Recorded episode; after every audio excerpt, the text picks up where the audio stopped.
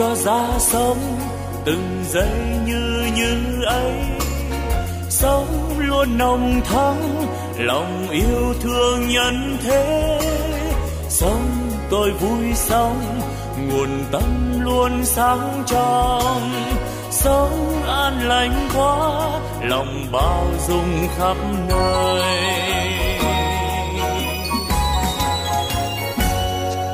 Sống tôi vui sống, từng giây yêu thương quá sống, tháng sống, vì tha nhân nên vui sống. Phút như như ấy, làm cho tâm tươi sáng. Cái như như ấy, là nguồn tâm sáng soi. La la la la la la la la la la la la la la la la la la la la la la la la la la la nếu hay ra thế, đời ta luôn luôn mới. Sống yêu thương mãi, từ nay yêu thương mãi. Sống an vui thế, đời ơi ta vui sống sống như như thế mùa xuân luôn thắm tươi. Xuân mãi thắm tươi. Sống như xuân mãi, mình đang như như thế. Chính như như đó là quê hương ta sống. Sống ta vui sống, vì ta mãi mãi như. Sống như như ấy đời đời mãi tình tôi sống tôi đang sống, đời ơi, sao vui quá. Sống tôi đang sống, vì đời quá tươi vui. Sống như đang sống, đời vui tươi mãi mãi.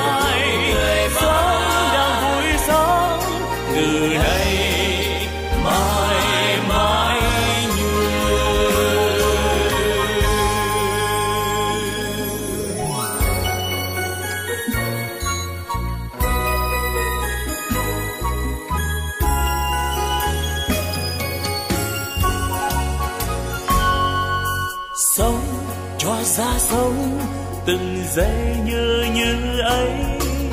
Sống luôn nồng thắm, lòng yêu thương nhân thế. Sống tôi vui sống, nguồn tâm luôn sáng trong. Sống an lành quá lòng bao dung khắp nơi. Sống tôi vui sống từng giây yêu thương quá sống đáng sống vì tha nhân nên vui sống. Phút như như ấy làm cho tâm tươi sáng. Cái như như ấy là nguồn tâm sáng soi. La la la la la la la la la la la la la la la la la la la la la la la À, giờ này xin mời Phật tử chúng ta đứng lên chắp tay trang nghiêm để cúng đón thượng tọa giảng sư Đăng La Pháp Tòa Nam Mô A Di Đà Phật.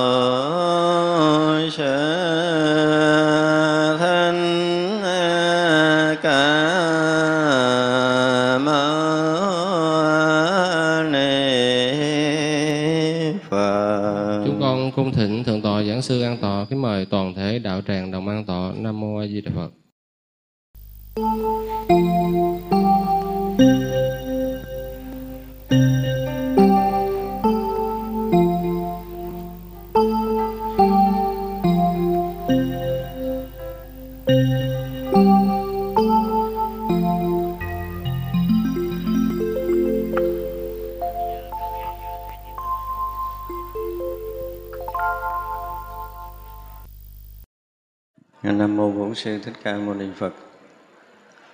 À, kính thưa toàn thể hội chúng, hôm nay là ngày à, mùng 8 tháng 2 âm lịch năm à, Mậu Tuất.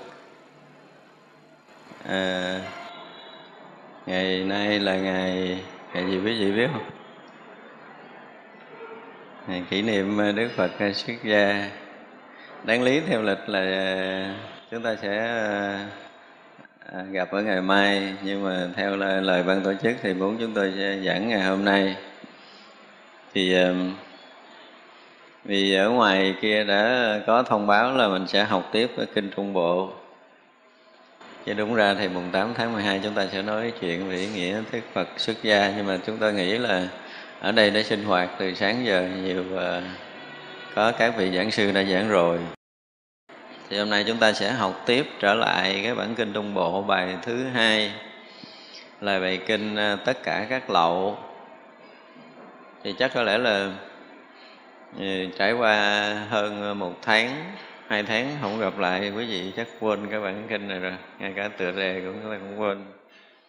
Bản kinh tất cả các lậu này thì ờ, đức phật nói là dục lậu, hữu lậu và vô minh lậu thì kỳ trước chúng ta đã nói tới cái từ lậu hoặc rồi đúng không? Lậu là sự rò rỉ sự rỉ chảy chữ hoặc là sự mê lầm. Tức là nơi tất cả tâm thức của chúng ta.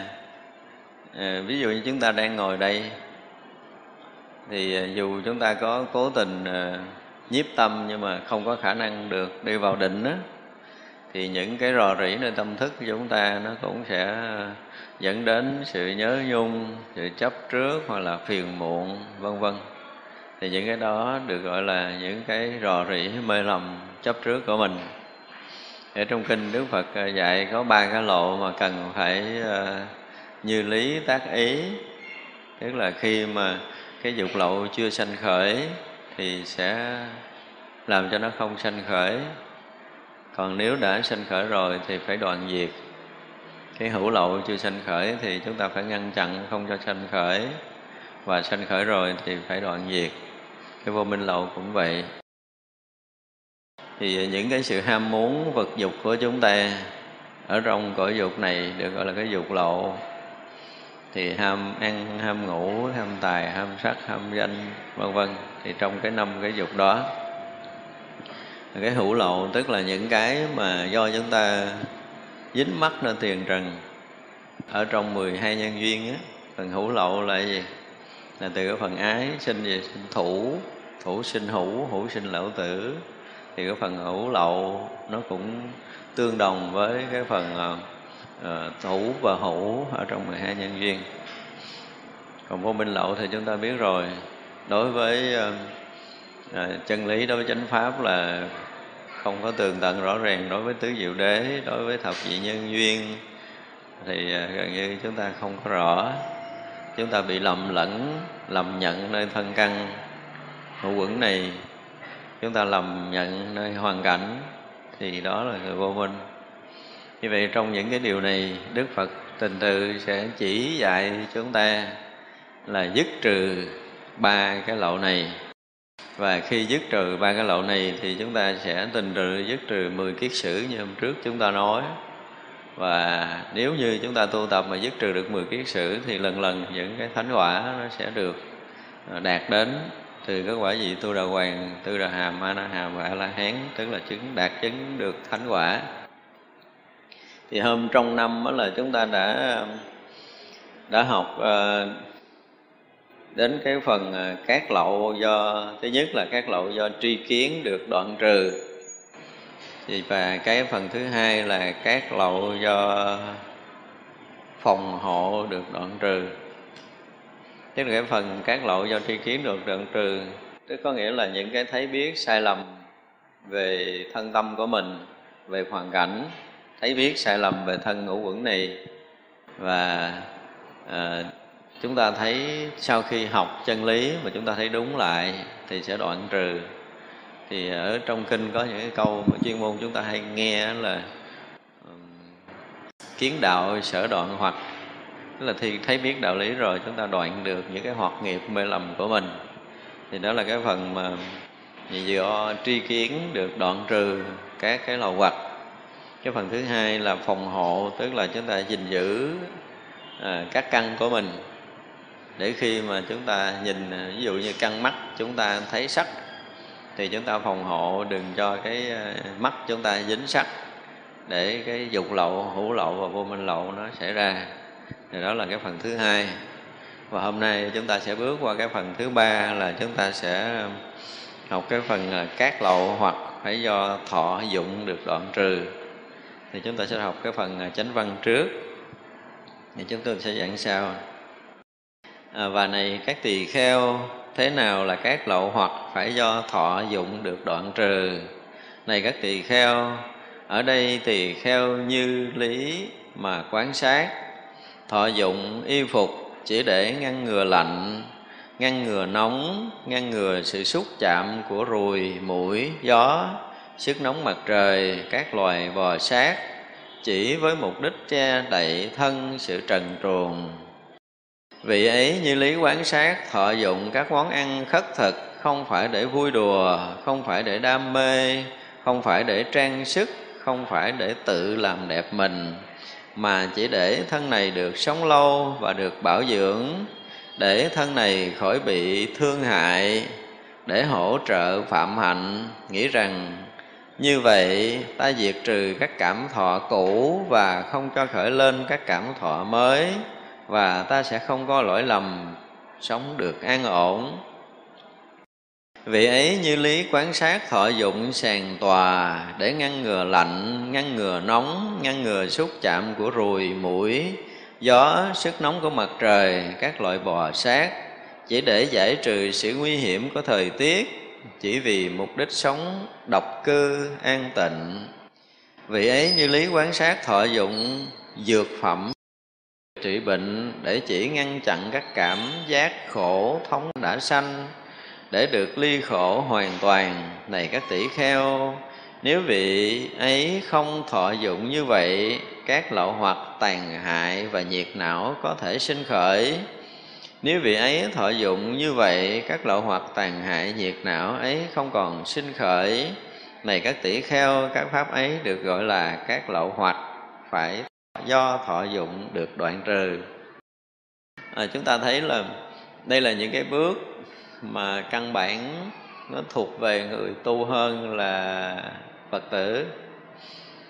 Và vì muốn đạt tới cái thánh quả a la hán để vượt thoát cái ô vi khổ não để chứng thành thánh quả vượt thoát cái à, lầm lẫn ở trong tam giới thì cái người tu sĩ cũng như là người cư sĩ tại gia đều phải có những cái như lý, tác ý, những cái thọ dụng à, trong cái đời sống của chúng ta hàng ngày. Nếu như chúng ta tác ý như lý thì chúng ta sẽ không rớt vào cái dục vọng, không rớt vào ô bi khổ não. Còn nếu chúng ta mà thọ dụng mà chúng ta không biết cách để tác ý thì à, chúng ta sẽ bị phiền não, dậy khởi và cái việc tu tập thiền định giải thoát chúng ta nó sẽ bị bế tắc. Thì ở đây tới cái phần thứ ba trong bảy phần thì à, à do tri kiến rồi do phòng hộ và ở đây là do thọ dụng. Thì tất cả những cái người xuất gia ngày xưa nó khác chứ bây giờ. Bây giờ chúng ta nói tới những cái điều này thì gần như ít có tăng ni biết được. Khi mà chúng ta xuất gia rồi thì chúng ta ở trong chùa rồi à, có cơm ăn áo mặc có thầy tổ lo rồi. Nhưng ngày xưa thì ờ, không phải có dễ dàng như bây giờ. Nói về ờ, vật chất á, thì ờ, ở cái thời đại chúng ta tăng ni gần như ít ai bị thiếu thốn và không phải khất thực đi hàng ngày nữa. Bây giờ chúng ta thấy cái phần đầu do thọ dụng được đoạn trừ thì đức phật dạy chúng ta thứ nhất á, là khi mà à, tỷ kheo như lý quán sát thọ dụng y phục. Thì à, ở đây chúng ta phần đông là các vị ở à, hệ phái bắc tông nguyên thủy và khất sĩ thì ít. Như vậy theo luật thì những vị xuất gia cũng thọ ba y. Và ba y đó là để khất thực để tụng kinh để tọa thiền để thuyết pháp. Thì từ những cái uh, à, y hậu được thọ dụng đó. Thì hồi xưa các vị tỳ kheo tăng á có khi được thọ y sau cái ờ, an cư kiết hạ. Giống như bây giờ cái ờ, cái truyền thống đó vẫn còn ở Phật giáo Nguyên Thủy. Tức là sau khi mãn an cư kiết hạ thì có cái lễ Katina thì lễ đó là Phật tử ở các nơi về À, tham dự cái lễ ra hạ đó và cúng dường y phục cho chư tăng ni. Như vậy là một người mà thọ dụng y phục để làm cái gì? Ở đây đức phật dạy rất rõ là phải tác ý như lý, tức là để ngăn ngừa lạnh, ngăn ngừa nóng, ngăn ngừa sự xúc chạm của ruồi mũi, của gió, của sức nóng mặt trời, của các loài bò sát và chỉ để cái mục đích là che đậy cái thân trần truồng thôi. Chứ không phải vì à, vì đẹp, vì sang, không phải vì mục đích khác mà thọ dụng y phục. Rằng khi xưa thì có những vị à, tu à, sĩ rất là kỹ các vị kỹ một chút, sợ mình đắm luyến trong cái khi mình nhận y. Thì chúng tôi cũng có gặp một số vị thầy mới vừa được Ờ, cúng cái ờ, bộ y mới thì các thầy ờ, liền lấy mực chấm lên cái bàn bà để cho nó bị dơ. Để đừng có bị nhiễm trong đó. À, thực sự thì với cái tâm đó nó cũng không hay ho gì quan trọng là sẽ thấy hiểu được cái mục đích sử dụng y này. Thì đức phật dạy rất là rõ khi mà thọ nhận y phục thì ngăn ngừa sự nóng. Nếu mà ở đây á, chúng ta ở cái xứ này là xứ nóng rồi tương đối là nóng. Nhưng mà nếu mà so với cái nóng ấn độ á, thì chắc chắn là chúng ta chưa có được nếm mùi đó. Ở ấn độ tới lúc nóng hơn 41 độ. Như vậy là có những cái loại y phục để ngăn chặn cái sức nóng nó xâm nhập từ bên ngoài vào. Và tới cái mùa lạnh thì Ấn Độ cũng lạnh kinh khủng là dưới âm độ mà chúng ta chưa bao giờ, nếu mà ở cái vùng này thì chưa bao giờ nếm được cái mùi lạnh dưới 20 độ đâu. Cho nên chúng ta không thấy được những cái điều đó. Nhưng ở đây thì à, Đức Phật dạy là những cái vị tăng sĩ trong cái thời Đức Phật. Thì đa phần là ít có nơi trú xứ, nhà cửa thì đến phần sau chúng ta sẽ nói. Nhưng mà luôn luôn sinh hoạt ở ngoài trời, luôn luôn tiếp xúc với cái khí hậu nóng và lạnh bên ngoài thì ờ, bây giờ thì cái truyền thống khất thực ở đất nước Việt Nam chúng ta vẫn còn ờ, gần như là không còn. Và giáo hội cũng có một cái gì đó nghiêm cấm tại vì cũng có lẫn lộn cái việc khất thực thiệt và khất thực giả là ra là giáo hội cũng đã có những cái điều và, và hạn chế cái việc để khất thực ở bên ngoài. Chứ còn chư tăng ngày xưa thì sáng là phải chuẩn bị đi khất thực rồi. Cho nên phải quấn y đi vẫn y đi thì chúng ta thấy là cái truyền thống y phục trong một số cái bài chúng tôi đã nói về luật sa di rồi nọ chúng tôi có nói tới ba y rất là nhiều. Như vậy là chúng ta quấn cái y đó để đi ngoài đường thì à, nếu mà mùa nóng thì nó chống nóng nếu mùa lạnh thì nó chống giá rét. Rồi á, là những cái sinh hoạt hàng ngày thì thường không có phòng à, được kính có lưới che để chống mũi mồng đâu đa phần là chư tăng hay ở những cái gốc cây, ở những cái dòng suối, ở trong những cái à, đám rừng. Thì như vậy là mũi mồng và côn trùng á nó bay, nó đáp, nó cắn. Nếu mà không có y phục, nó sẽ sẽ cắn mình. Thật ra là mục đích sử dụng cái y đó cũng thêm một cái nữa là chống được cái ruồi, mũi, chống được gió và các loại bọ sát nữa chúng ta nếu mà nghiên cứu kỹ về cái thời chư tăng cái thời đức phật á chúng ta thấy rõ ràng là các vị à, được đức phật dạy là không được dù là à, ở một cái nơi rất là yên ổn không có mũi mồng không có các loại bọ sát à, có thể à, tọa thiền qua đêm ở một cây nào đó nhưng rồi hôm sau phải sao? Phải rời gốc cây ra đi tức là không được ở một nơi quá hai đêm, trừ cái mùa ăn cư kiết hạ. Thì ở một trú xứ, còn nếu không phải là mùa ăn cư kiết hạ là chư tăng luôn luôn dời đổi nơi ăn chống ở liên tục. Do vậy mà, ngày nào chư tăng cũng đi và dời chỗ ở của mình, không có một cái chỗ lưu trú lặp lại lần thứ hai dù cái chỗ đó à, được khô ráo không có côn trùng à, dễ ở yên ổn vân vân. Thì chư tăng cũng không được quyền đắm luyến cái chỗ mà đang ở đó nữa. Thì như vậy là y phục là cái được mang trên người. Thì như vậy nó là một cái vật gọi là bất ly thân à. Nhớ thì một người mà khi thọ y là y pháp bất ly thân. Mà lỡ có đi đâu thì bên nguyên thủy và khất sĩ thì không bao giờ rời y, chỉ trừ các vị bên bắc tông.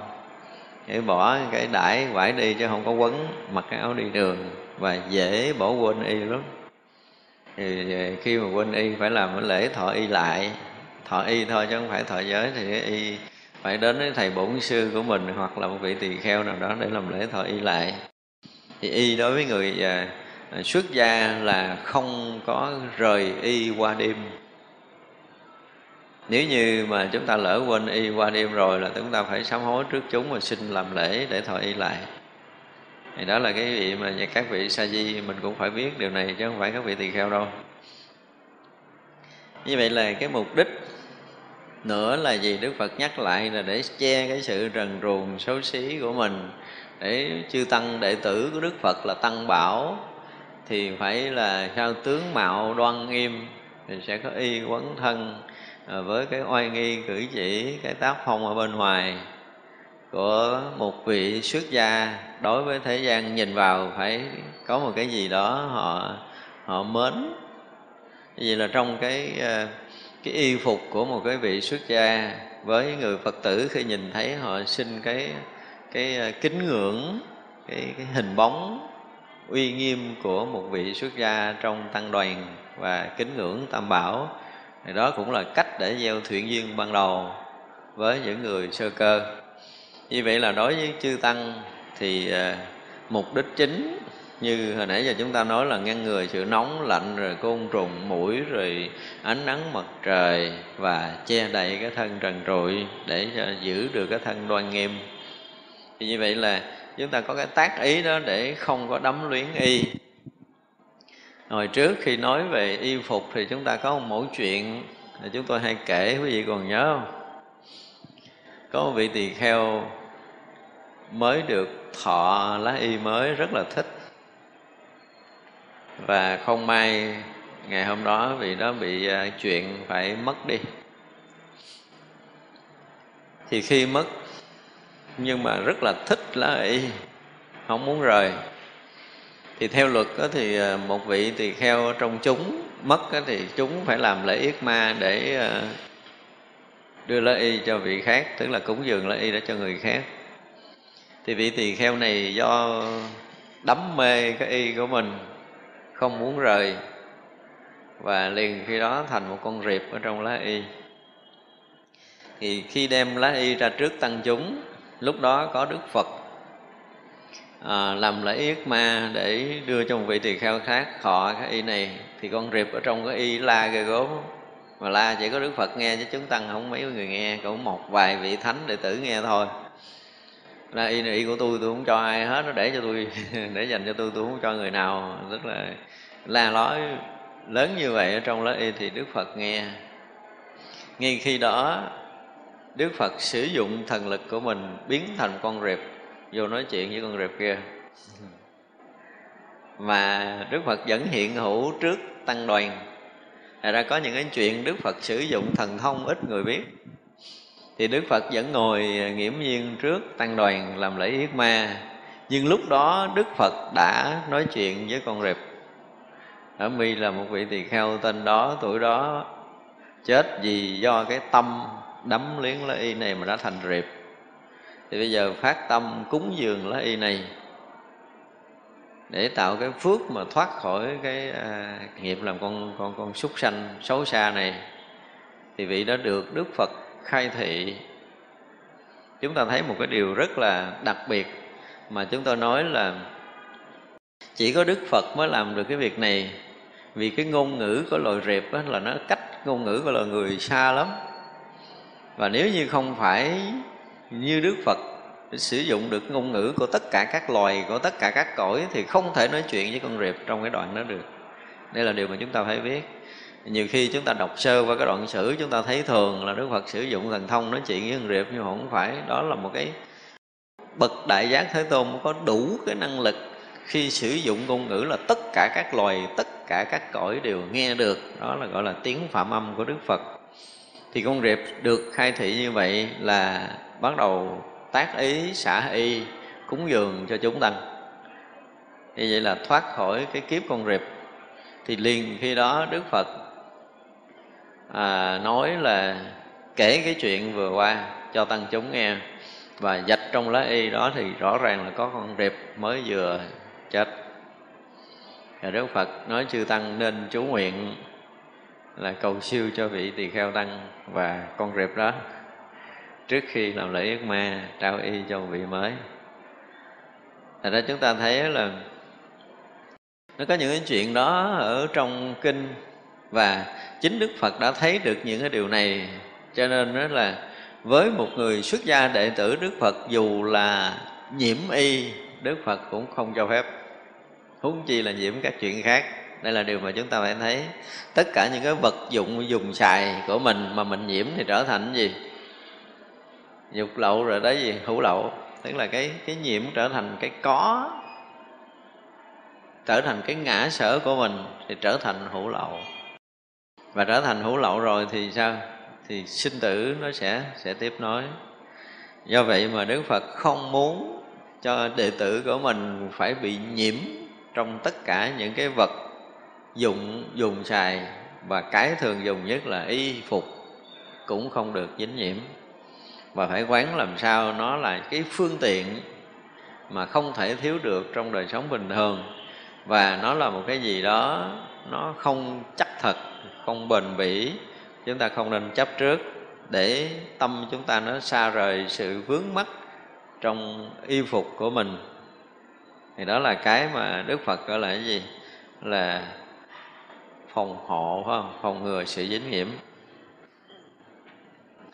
cái kế nữa là cái thọ dụng món ăn khất thực. Đức phật dạy là thứ nhất không phải ăn để vui đùa. Cái này thấy vậy chứ tăng ni mình cũng dễ bị vướng vào. Trong lúc ăn thì sao? Vui hơn trong lúc đó bụng không? Vui hơn. Đây là một cái thực tế được ăn ai cũng vui đúng không?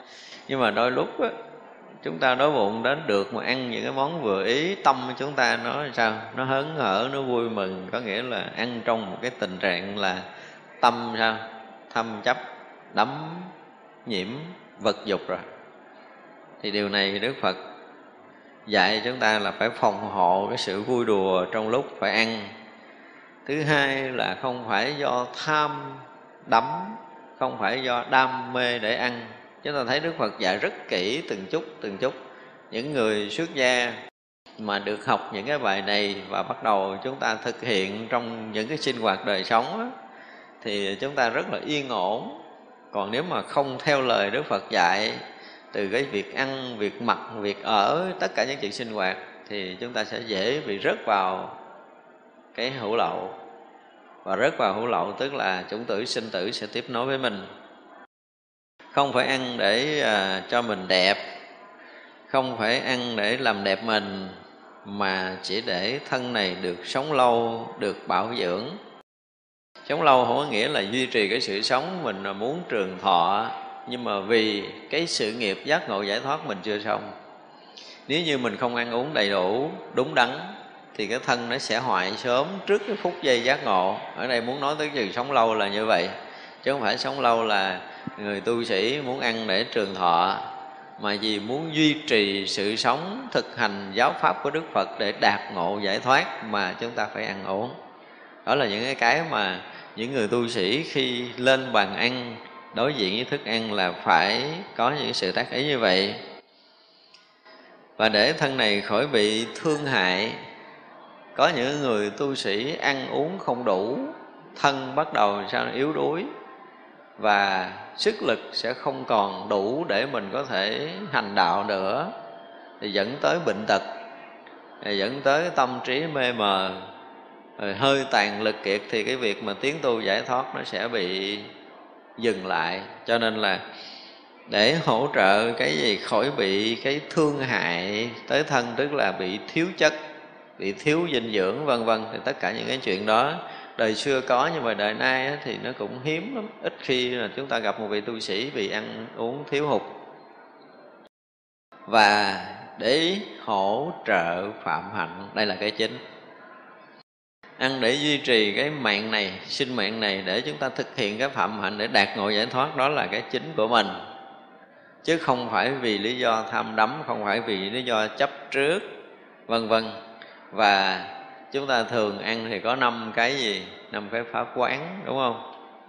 Quán đức hạnh mình có đủ không để thọ dụng thức ăn này? Quán công khó nhọc của đàn na đến thí cho mình. Ăn không phải vì tham sân si, ăn vì trị bệnh khô gầy cơ thể, vân vân. Thì năm cái quán đó là tất cả những người tu sĩ phải học thuộc. Và ở đây thì đức phật dạy thêm một số điều nữa để chúng ta khi mà chúng ta ngồi trước bàn ăn thì cái vì cái mục đích giác ngộ giải thoát mà chúng ta thọ dụng thực phẩm, chứ không vì lý do khác nữa. Thì à, như vậy mới diệt trừ được cái cảm thọ cũ không cho các cảm thọ mới phát sinh. Đây là mấy câu mà chúng ta phải hiểu. Có nghĩa là, có lúc chúng ta đi à, cái thời xưa, có lúc à, không không cần nói thời xưa, nói bây giờ đi, thì có những cái bữa ăn chúng ta ăn cảm giác ngon đúng không? Và như vậy á, cái cảm giác ngon nó nó qua bữa ăn đó. Bây giờ bữa ăn mới thì chúng ta lại ăn cái món ăn nó giống như hồi trước. Tức là cảm thọ mà cảm thọ cũ là chúng ta khi mà ăn thấy ngon thì chúng ta thích thú chúng ta đắm luyến nó rồi. Như vậy là ta diệt trừ cảm thọ đó liền. Cái đó nó không còn lưu giữ nơi tâm của mình tức là khi mình mà đã có cảm thọ đã có đắm luyến trong cái bữa ăn đó rồi có nghĩa là dục lậu và hữu lậu đã hiện hữu rồi vô minh lậu cũng đã hiện luôn. Do vậy phải dứt trừ cái cảm thọ cũ và gì? Không cho khởi lên cái cảm thọ mới. Thì như vậy là ăn biết ngon không? Ừ, đây là chuyện thực tế đó. Trở lại là chúng ta ăn chúng ta biết ngon không?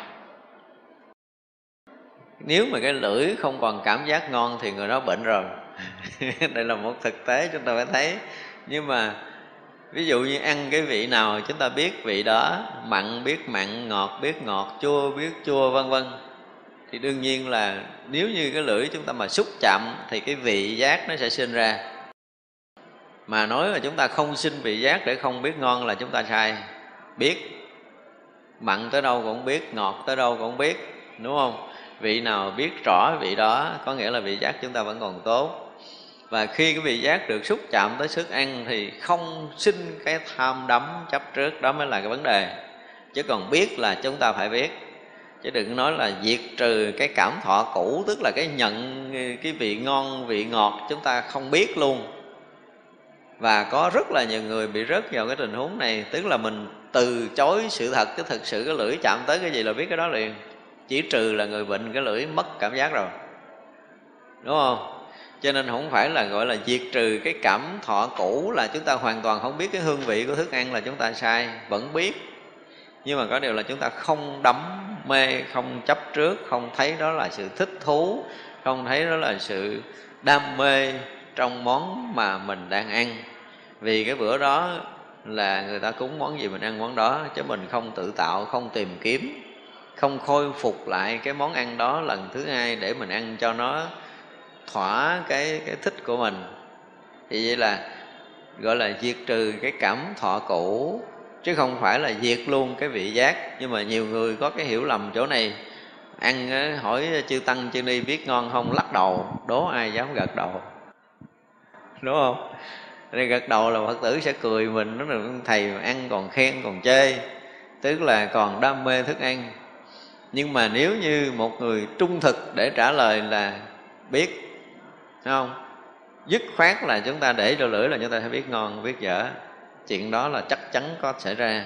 Nhưng mà ngay khi chúng ta biết tất cả những cái hương vị của thức ăn, chúng ta không có tiếp là sinh tâm đắm luyến. Để chúng ta quên đi cái thọ dụng, cái cái vị giác này để chúng ta không thèm, không nhớ, không muốn ăn lại lần hai, lần ba, lần tư, tức là không muốn khởi lại cái mới. Đó là ý của đức phật muốn nói như vậy.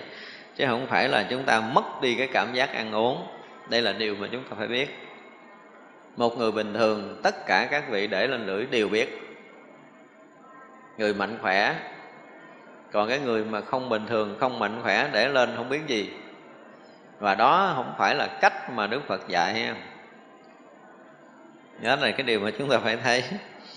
Cho nên nó là đức phật dạy là trừ cái cảm thọ, cảm giác, tức là trừ cái tham mê, đắm luyến, chứ không phải là trừ mất luôn cái cảm giác là sai.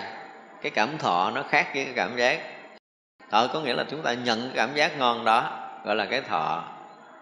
Còn cái cảm giác để biết là mặn, là chua, là cay này nọ là cái đó phải có xảy ra khi cái vị giác chúng ta đã xúc chạm tới cái thực phẩm.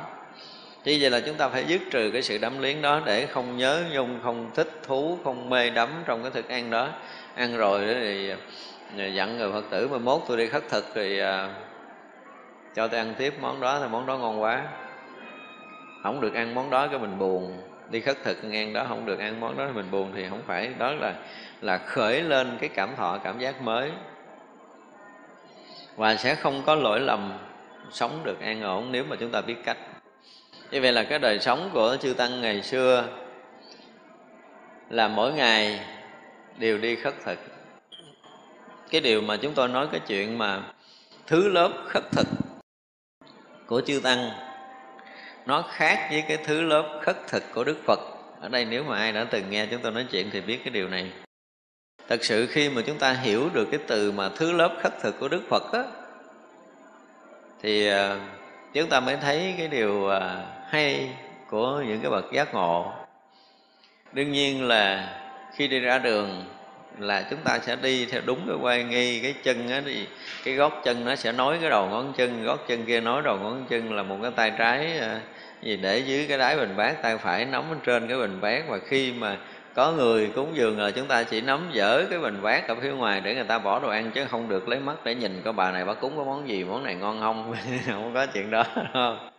Thì đúng cái quan nghi của người khất thực đó. Như là trên thứ lớp, tức là từng à, nhà chúng ta đi theo thứ tự, có trước, có sau, các bậc à, thượng tọa đi trước, các vị mới nhỏ đi sau, vân vân, theo cái kiểu thứ lớp khất thực và trình tự, từng nhà không chọn lựa trên con đường đi của mình. Và đến khi nào mà mình thấy rằng thức ăn vừa đủ, không được khất thực dư thức ăn để dành qua hôm sau Ờ, ở chuyện đó là không có không có chứa thức ăn đâu vừa đủ để có thể thọ dụng trong ngày. Và nếu như ngày đó có một vị tăng nào mà bệnh á mà không đi khất thực được thì nhận cái lời à, gọi là khất thực dùm. Thì như vậy là mình có thể khất thực quá với cái phần ăn của mình. Để mình về mình lấy cái phần ăn đó mình chia cho vị tăng bệnh ở nhà. Chứ còn nếu đúng luật là vừa đủ thức ăn và không được ráng nữa vừa đủ và phải tìm một là đi theo đăng đoàn để đến một cái nơi nào đó ngồi lại ăn. Hai là nếu như mình đi riêng một mình là tìm một cái nơi nào đó để chú nguyện xong rồi thọ dụng. Cái đó là theo cái kiểu thứ tự khất thực của của chư tăng bình thường. Nhưng mà riêng đức phật thứ tự khất thực là cái gì? Đức phật có phải đi từng nhà giống như chư tăng không? Đây là điều mà chúng ta phải biết thêm về đức phật chúng ta vẫn thấy đức phật đi trước tăng đoàn như bình thường. Nhưng mà lúc đó có khi đức phật xuất hiện trước mặt cái ông trời đế thích, hoặc là xuất hiện trước một cái cõi nào đó ở trong tam giới này. Vì sao vậy? Vì giới trí tuệ đức phật đức phật thấy rất rõ trong cái khoảnh khắc này là theo thứ tự nhân quả người nào được gặp đức phật đây là điều kinh khủng. Mà không có một vị thánh nào có thể làm được điều này.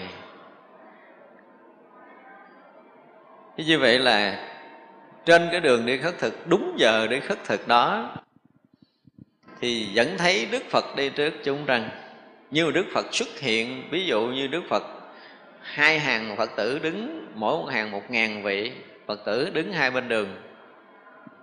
Người thứ nhất được đức phật phải gặp á, là cái người 999 đằng sau kia kìa. Như vậy mà tăng đoàn vẫn thấy đức phật bước bước đầu tiên ở đầu hàng này gặp người thứ nhất nhưng mà không phải người thứ nhất theo thứ tự nhân quả là ở chót bẹt ở phía sau á. Thì vậy là người đó sẽ thấy đức phật xuất hiện trước mặt mình và dân thức ăn cúng dường cho đức phật ngay cái phút giây đó. Nhưng mà cả tăng đoàn gần như không ai biết là phật tử chung quanh cũng không ai biết chuyện này luôn chỉ đức phật và người đó biết thôi. Như vậy là người thứ hai trong cái số Phật tử đang đứng là đứng cái hàng số 500 Thì Đức Phật liền xuất hiện trước mặt cái người thứ 500 trong cái hàng đang đứng đó. Và cái người Phật tử nó thấy Đức Phật xuất hiện và đem dân thức ăn để đặt bát cúng dường Đức Phật. Và không đơn giản đâu. Chúng ta thấy cái chuyện này kinh khủng nó không đơn giản đâu. Tức là khi mà Đức Phật đã đi khất thực, thì không phải cõi người cúng dường, mà hằng hà sa số các cõi muốn cúng dường. Như vậy thì một phút giây đó có thể là hàng trăm người ở hàng trăm cõi đúng cái giây đó được cúng dường Đức Phật. Thì họ liền thấy Đức Phật xuất hiện trước họ, đây là điều kinh khủng. Và có những người đã thấy Đức Phật xuất hiện trước mặt họ rồi nhưng mà họ không cách nào đặt cái phần ăn vô bát Đức Phật được. Vì sao? Vì chưa tới cái phúc của người đó cúng dường. Không phải đức phật chọn lựa vì nhân quả chưa tới, ông tới thứ năm lần. Thì vậy là trong phút thứ tư có khoảng hai cái triệu các cõi lại cúng dường đức phật trong phút giây đó. Như vậy là đúng hai triệu người đó được quyền đặt bát cho đức phật, hai triệu lẻ một là đứng hàng thứ tư rồi. Thì phải chờ tới lần thứ tư của nhân quả kia mới được đặt bát cúng dường thành ra cái chuyện cúng dường đức phật là một cái gì kinh khủng lắm mà chúng ta ít có khi nào chúng ta hiểu nổi. Như vậy là khi mà đức phật đi cúng dường thì chúng ta chỉ thấy là những người phàm đứng sắp hàng ở trên đường đi. Đức phật đi tới rồi họ dân họ đặt bát cúng dường, đặt bát cúng dường, đặt bát cúng dường. Đó là cái nhìn của phàm phu. Nhưng mà thực sự về cái nhìn của nhân quả, cái nhìn của trí tuệ giác ngộ của đức phật và cái nhân duyên để giáo hóa của đức phật là kinh khủng. Chúng ta không có đủ cái đầu để chúng ta thấy nổi, thấy hết cái điều mà đức phật khất thực trong một sát na thôi. Chứ đừng nói là nhiều, trong một sát na là hăng hà, sa số các cõi để cúng dường đức phật. Nhưng mà không ai thấy. Và họ cứ bỏ là không bao giờ đầy bát của đức phật. Đức phật muốn hiện đầy thì người ta thấy đầy. Đó là một đà điều nữa. Tức là bây giờ, ví dụ như đức phật mới có đi tới người thứ nhất thôi. Và người này cái duyên được cúng dường. Trong cái phút đó cái duyên được cúng dường, thì họ thấy cái bát đức phật chưa đầy và họ đặt cái phần ăn vào bát đức phật được.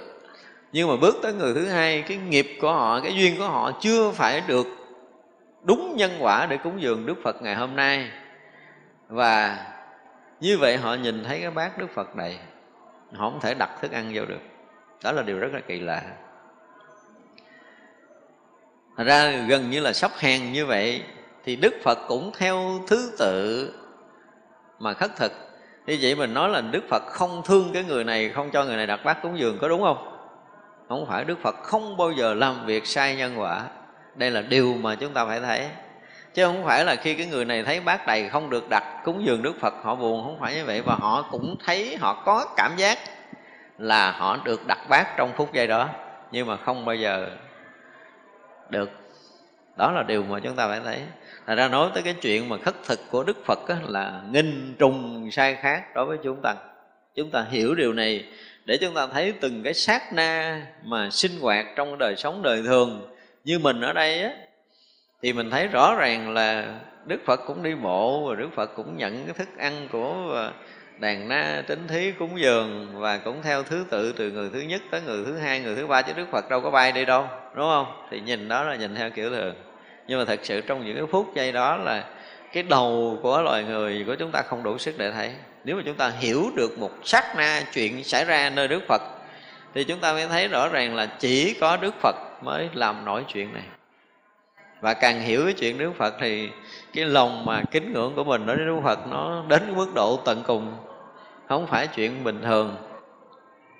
Và cái chuyện mà chúng ta thấy trong một số những cái chuyện chúng tôi nói về mấy cái nạn, theo kinh đó là có mấy cái nạn của đức phật. Trong đó có một cái nạn gì?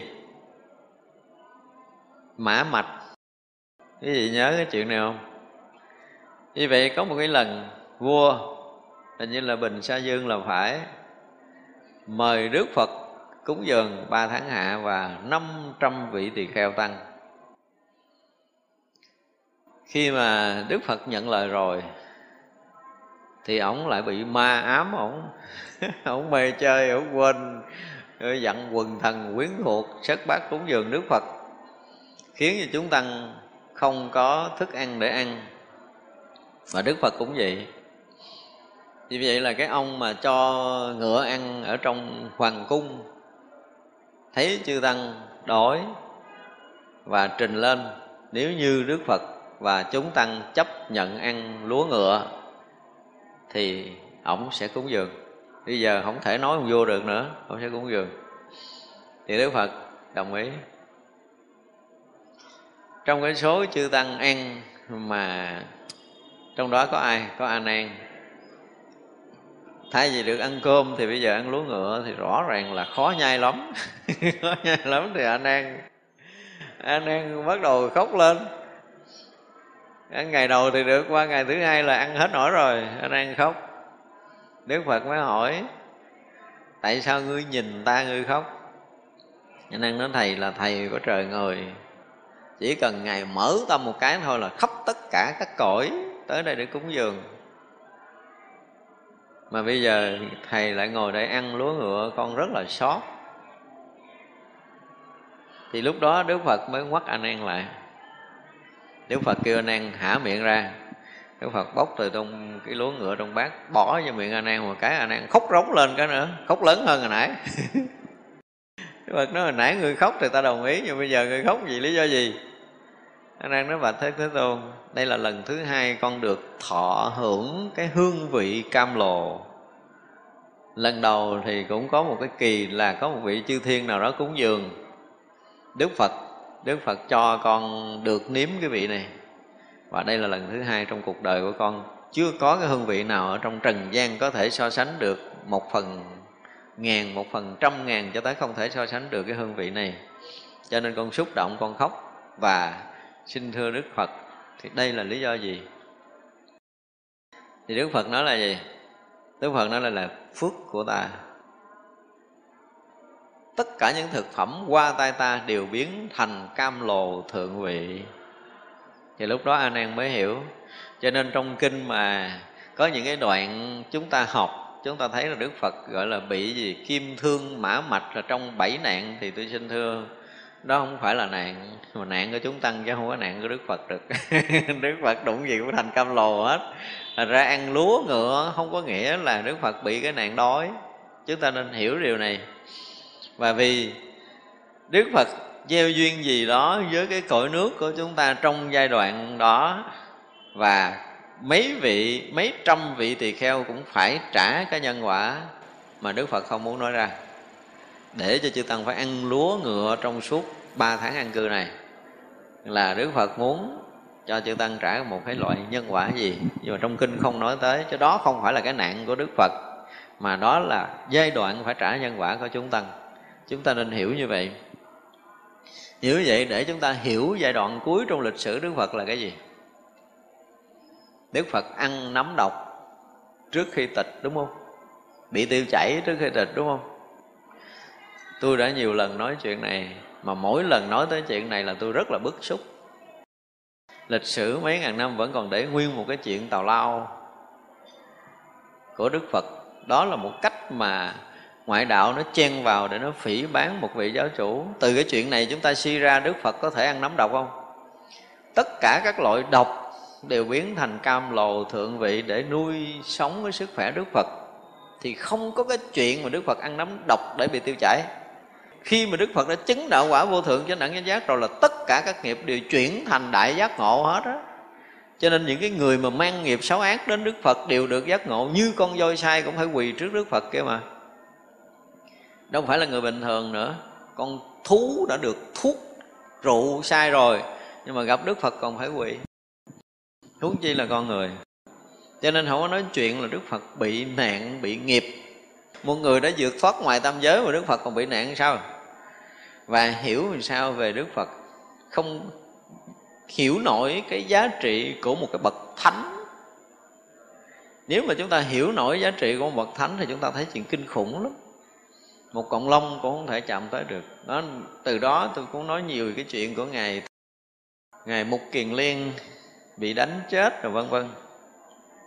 Thì như vậy là từ khi mà thiên ma ba tuần đã báo với đức phật là tới ngày giờ để nhập niết bàn.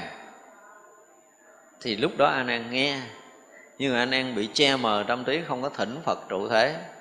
Đức phật kêu anh an ơi, ta ba tháng rồi nhập niết bàn đó con. Dạ bà thế tôn, ba tháng rồi nhập niết bàn ạ. À. Đức Phật thấy không? Nói câu nào Đức Phật lặp lại lần thứ hai. Này anh em Những người đã tu chứng tứ niệm xứ thì có thể kéo dài tuổi thọ từ một trăm năm, một ngàn năm cho tới hằng hà sa số năm Mà không bao giờ bị tịch. Đó anh em ơi. Nhưng ta ba tháng nữa ta nhập niết bàn ta là thánh đã chứng được tứ niệm xứ đã chứng được tứ như ý túc. Thì có thể kéo dài sinh mạng bất kể giờ phút nào đó anh em dạ mô phật bạch thế tôn ba tháng nữa thế tôn nhập niết bàn đức phật lập là lần thứ ba là cái người mà đã chứng được tứ như ý túc thì người đó có thể kéo dài thọ mạng bất kể giờ phút nào. Đó, anh em, nhưng mà ta, ba tháng nhập niết bàn anh em bạch thế tôn, ba tháng đức thế tôn nhập niết bàn thì đức phật đành xả bỏ thọ mạng. Trả bỏ trước ba tháng mới nhập niết bàn đây là cái chuyện mà trong tam giới chỉ có đức phật, chứ đừng có nói là cái thế giới loài người mình. Thì khi bất kể ai xả bỏ thọ mạng là ngay khi đó đi liền vậy mà đức thế tôn đã xả bỏ thọ mạng tới ba tháng sau mới mới nhập niết bàn. Đây là cái chuyện trong lịch sử chúng ta phải biết. Thì như vậy là khi một cái người đã chứng quả giác ngộ như đức phật mà đã xả bỏ thọ mạng ba tháng trời mới nhập nước bàn, thì cái chuyện của thằng cha cúng cái tô nắm độc đó có thể làm gì được đức phật không? Nhưng mà không ai có thể đặt lại vấn đề này để cái chuyện nó còn nguyên trong sử thì tôi cũng không biết lý do gì. Nhưng mà đến mình thì mình thấy chuyện đó hoàn toàn sai trái. Là rõ ràng không phải là thực sự. Và chúng ta nên loại cái đó ra khỏi sử của đức phật để cái cái cái đạo phật nó còn có một cái giá trị gì đó. Giá trị thật. Chứ còn à, cái chuyện mà đức phật ăn nấm độc để tịch là chuyện ảo, chuyện không thật, người ta muốn gài vô để làm mất giá trị của đạo phật mà thôi. Thì đó là cái điều mà chúng ta phải biết như vậy nên ở đây thì đức phật dạy cái người xuất gia. Ở đây là phần à, chính là cái người xuất gia.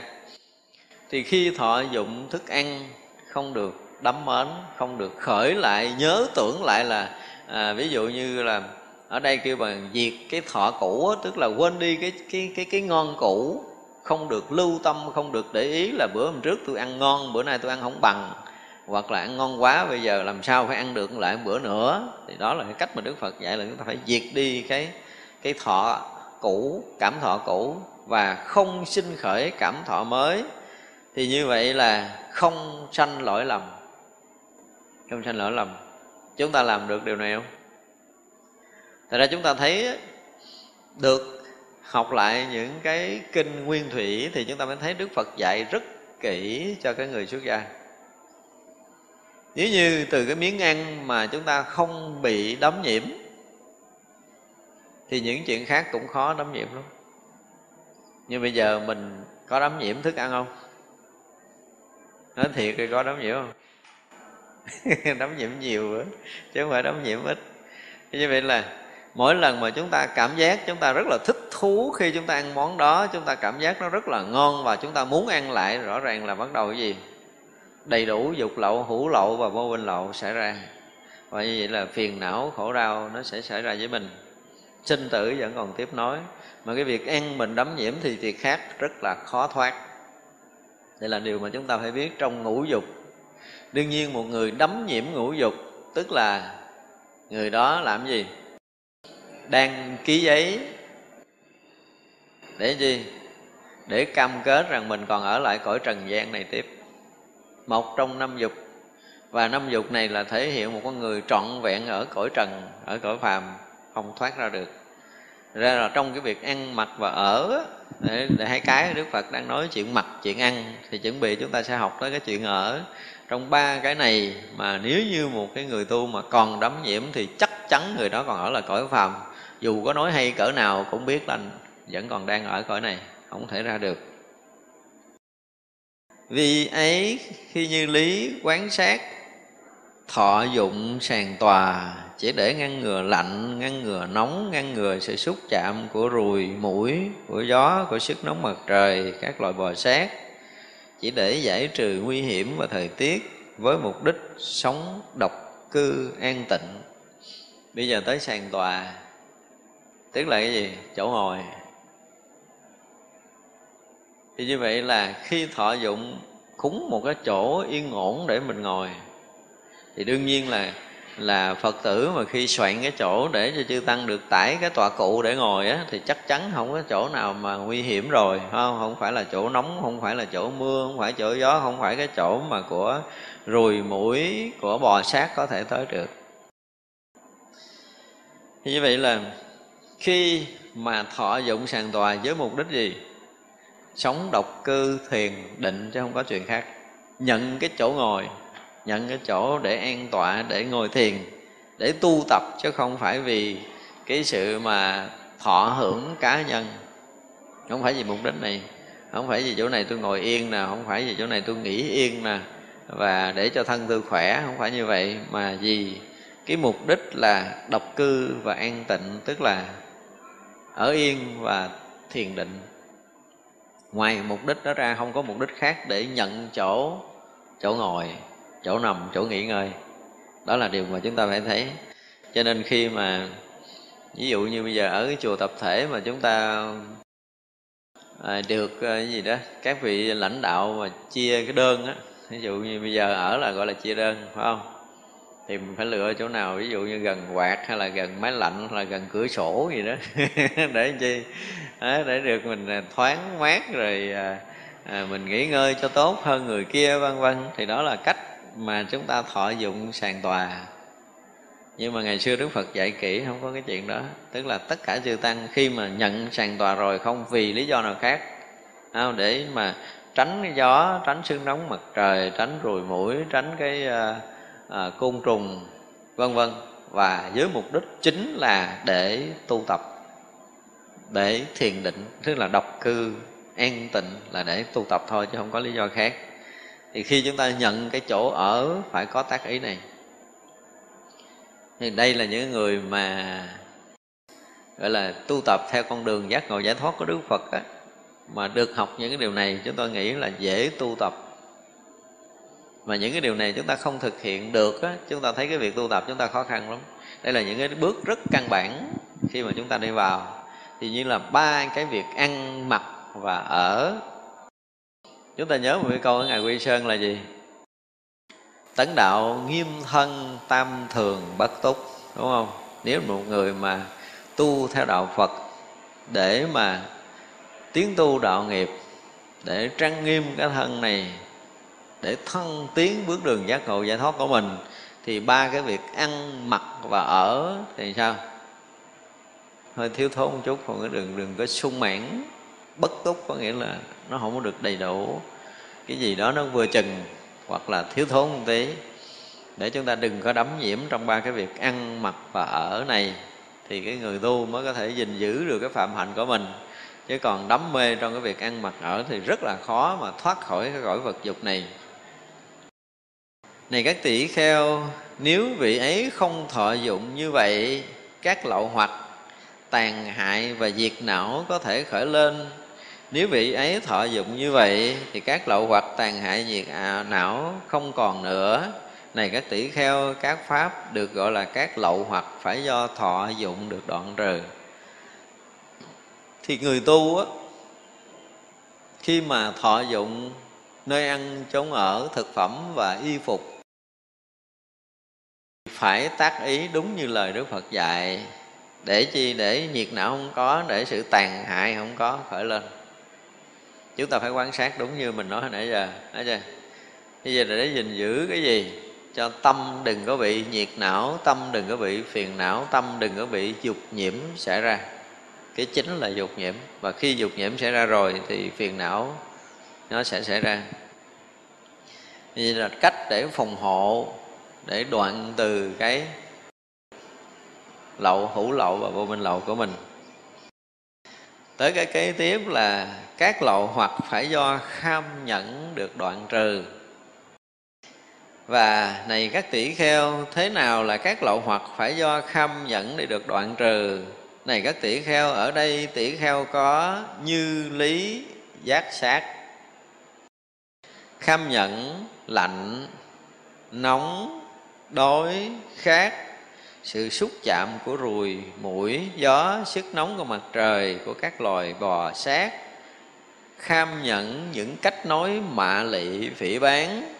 Vị ấy có tánh kham nhận các cảm thọ về thân, các cảm thọ thống khổ, khốc liệt, đau nhói, nhức nhói, không sung sướng, không thích thú, chết điếng người này các tỷ kheo nếu vị ấy không khâm nhận như vậy các lậu hoặc tàn hại nhiệt não sẽ có khởi lên.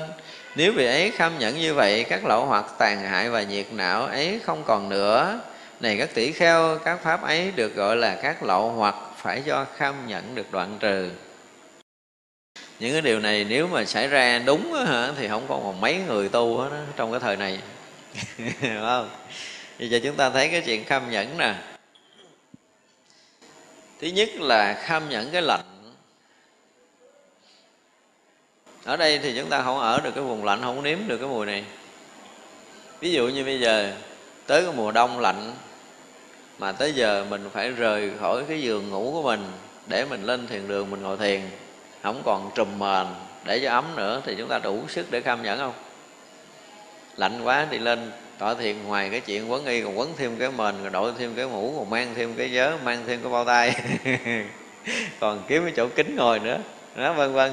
Có nghĩa là chúng ta không khâm nhận nổi cái lạnh. Thì như vậy là với cái người đệ tử xuất gia của đức phật, lạnh chút mình chịu không nổi, thì chuyện sinh tử thì sao mình chịu nổi? Nhưng mà ít có ai thấy được điều này. Nó lạnh chút là đã thấy khó chịu rồi đã bỏ trốn. Ví dụ như bây giờ ở cái vùng lạnh mà tới cái mùa đông nữa thì chúng ta sẽ kiếm cái xứ nóng để chúng ta tu, chứ còn cái xứ lạnh chúng ta tu không được. Gọi là chúng ta sẽ bỏ đi không? Trốn, bỏ đi có nghĩa là chúng ta không đủ sức để khâm nhẫn cái khí lạnh. Nhưng mà người xưa không có, tại vì đất ấn độ mà mỗi lần di dời là đi từng bước và phải đi theo tăng đoàn cho nên nếu mà gặp cái mùa lạnh, đức phật và chúng tăng ở cái vùng phía bắc của ấn độ nữa là lạnh kinh khủng tuyết rơi như vậy. Và đầu trần chân đất. Rồi lại cái gì nữa? Không được ở trong cái mái che đâu, ở giữa cánh rừng.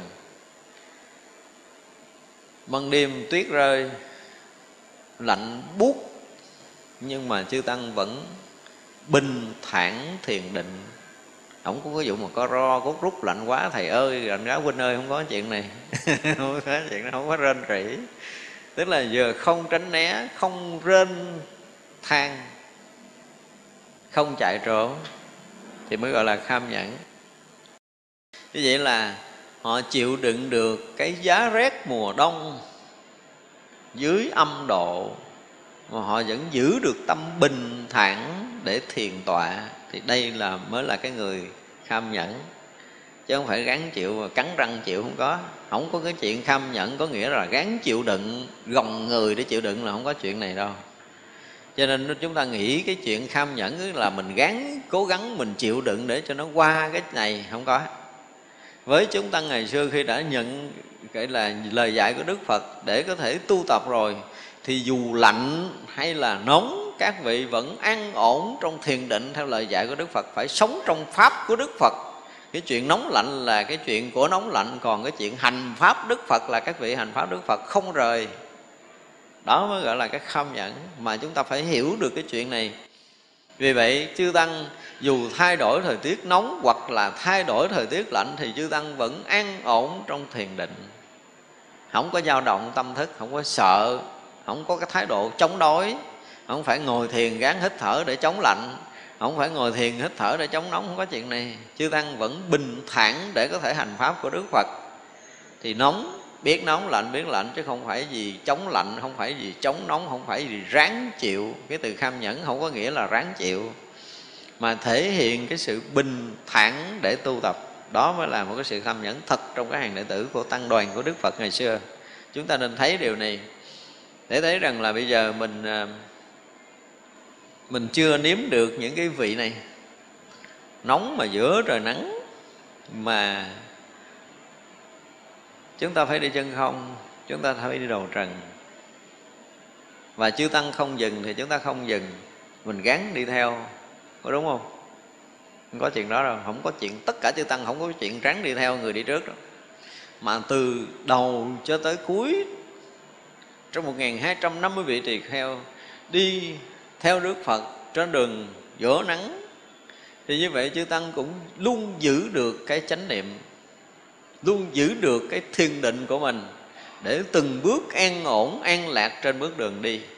Chứ không có cái chuyện mà gán đi để gần chút nữa tới rồi tới rồi mình được nghỉ, không có cái tâm này, thấy chưa?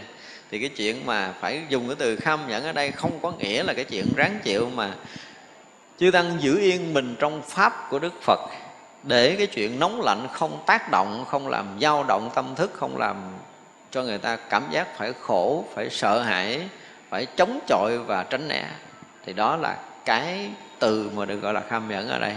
Chúng ta nên hiểu chứ không phải là gồng mình gắn chịu. Thấy chưa? Không có cái chuyện mà kham nhẫn là chống nóng và chống lạnh.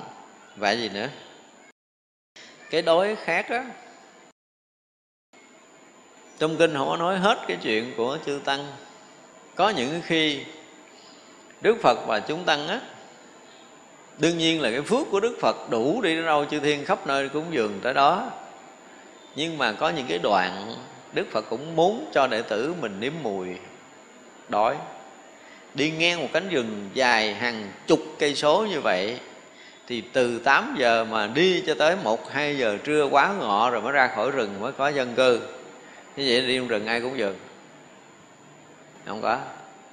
Thì chư tăng có phải bị dao động để gắn nhịn đói không? Không có. Mình nói tới cái từ kham nhẫn là không có phải là từ gán chịu theo cái nghĩa của người Việt mình. Mà kham nhẫn có nghĩa là an nhẫn trong cái thiền định để mà hành, sống đúng với pháp, Đức Phật dạy cho nên có đôi lúc đức phật vẫn để cho chư tăng một vài ngày trống bao tử. Dùng cái từ là một vài ngày trống bao tử để làm chi? Để có sức khỏe. Và để tạo dựng cái ý chí tu tập của một cái người phải thể hiện cái đời sống là thoát trần, thoát tục. Cho nên đức phật có đôi lúc cũng dạy những cái bài học đối khác cho chúng tăng không phải là đức phật không đủ phước để có thể bọc đệ tử mình, nhưng mà có lúc đức phật phải dạy đệ tử mình điều này no đủ thì chuyện bình thường, nhưng mà đối khác có bình thường không? Nếu đối khác mà vẫn giữ được cái an ổn, an lạc tu tập thì đó mới là mọi người thật tu. Cho nên no cũng không có tâm đắm nhiễm, đối không có tâm dao động, cả hai cái điều này là chúng tăng sẽ đạt được. Cả đối lẫn khác nữa, đi nguyên một cái khúc rừng dài hàng chục cây số, không có một miếng nước để uống luôn, không có một cái dòng suối nào để uống hết. Chư tăng vẫn đi bình kinh, bình thản để hành pháp sống trong pháp của đức phật. Thì đó mới là cái người mà thực sự là đức phật muốn đào tạo. Còn khó một chút, bỏ chạy rên la rồi là không phải. Ở trên đó không phải là người mà đức phật muốn dạy. Cho nên người xuất gia là phải thực sự sống được trong ở cái thuận và cái nghịch mà tâm không dao động, không sợ hãi, không lo toan. Thì đó mới là cái người đúng với cái nghĩa mà kham nhẫn ở đây đức phật dạy. Có những cái chỗ mà cái cái tay trái bốc cơm, tay phải phủi rồi.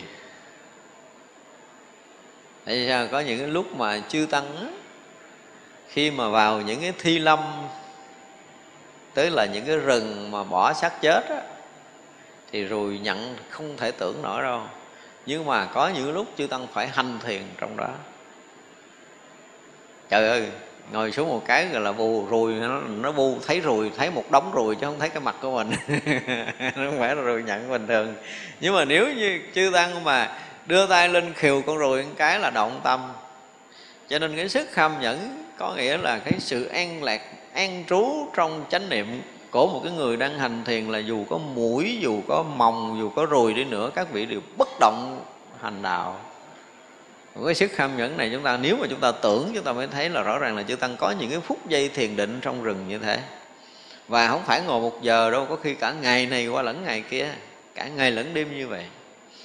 Rồi mũi mũi chích một cái là nặng có nhiều con chích một cái giống như cái chiếc bông đeo ở lỗ tai nhưng mà không khều, không đập, không giết. Đó. và vẫn ở yên trong pháp của đức phật tức là vẫn an lạc trong pháp đang hành. Đó mới là cái điều tuyệt diệu của những người mà hành đạo trong cái thời đức phật. Cái thời này chúng ta thì hiếm rồi, chúng ta rất là khó. Một con mũi chích là đã bắt đầu làm sao? Khó chịu rồi, nhúc nhích rồi, chứ đừng nói nhiều con. Đó là cái điều để chúng ta thấy là khi chúng ta hành thiền là chúng ta không có đủ định lực để vượt qua những cái biến động ở cái thời tiết, cũng như biến động của ruồi mũi, cũng như là biến động của môi trường và thậm chí cái chuyện đau đớn nó thì vừa ruồi nè, vừa mũi nè, vừa gió nè, vừa sức nóng mặt trời, vừa các loại bọ sát. Có khi đang thiền định một bầy kiến từ dưới tổ nó trồi lên là tại vì trong rừng mà. Chứ đâu phải ở nhà đâu. Thật ra có những cái gốc cây, quý thầy, tăng chúng ngồi hết rồi. Thì có một vị tỳ kheo mới vừa tải cái tọa cụ xuống thôi, thì chưa thấy kiến.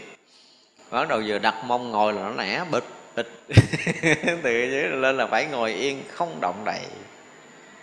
Gần như không làm động, chúng tăng không có vụ ái gia tôi đau quá, không có chuyện này đâu. Giữa tăng đoàn, im tinh thích một hai trăm năm mươi vị, không hề có tiếng động. Như vậy là vi tỳ kheo đó đặt mong để ngồi xuống rồi, dù là bị con gì cắn ở dưới là gần như bất động, không ai hay. Đó là cái cách mà chư tăng đạt tới những cái cái thiền định để vượt qua những cái khó của thần xác đây gọi lại cái từ kham nhẫn. Rồi những cái mà mạ lị phỉ oán không phải đời chúng ta mới bị mà thời xưa chuyện này cũng xảy ra. Vì lý do tại sao? Họ có đôi lúc đó, chúng ta nghiên cứu kỹ lại lịch sử trong cái thời đó thì có tới hơn 62 cái loại đạo trong cái thời Đức Phật. Ra tăng đoàn của Đức Phật đi tới đâu á thì những cái người mà đi theo ngoại đạo tài giáo lần lần được chuyển hóa để theo Đức Phật nhiều lắm. Cho nên cái chuyện mà ân quán mà phải bị trên đường đi á, thì rất là nhiều không có ít. Như vậy là có những cái chuyện mà phỉ bán chửi mắng trong tăng đoàn thời Đức Phật ngay cả Đức Phật vẫn bị họ chặn đường họ chửi. Đó là cái chuyện gì mà mình hay kể chuyện có một cái lần là có một cái ông trưởng giả đúng không? Ông trưởng giả đó ờ, có người con gái là gần như là mỹ nhân. Mình bây giờ gọi là hoa hậu đó, đẹp. Không hoa hậu vậy giờ là không có thành đẹp được. Mình phải dùng từ mỹ nhân mới là người đẹp chứ còn hoa hậu bây giờ là hết đẹp rồi. Như vậy là về tướng tốt tướng hảo tất cả mọi cái đều đạt tới một cái đỉnh điểm gọi là đẹp tuyệt mỹ trong cái vùng làng đó. Mà ổng lại có tiền ổng rất là giàu nhiều các vị giàu có, các vị quan chức tới để hỏi làm vợ nhưng ông chưa có gả. Ông rất là giỏi về tướng số, tướng pháp. Cho nên ông tìm cái người có cái tướng gì đó để có thể làm vua, làm chúa, ông mới gả con. Chứ còn người phàm ông không có gả. Thì một hôm ông đi ngoài đường, ông thấy cái dấu chân in trên cát. Ông thấy đây là dấu chân của một bậc. Phải nói là đại vương chứ không phải là vị vua chúa bình thường. Ông mới theo theo tới gốc cây. Thì thấy một cái vị sa môn ngồi để thọ trai đó. Ông lại thì khi đức phật ngồi là ngồi à, kiết già lật cái bàn chân lên. Thấy rõ ràng là cái bàn chân này có cái chữ vẹn cái đó là kinh khủng lắm.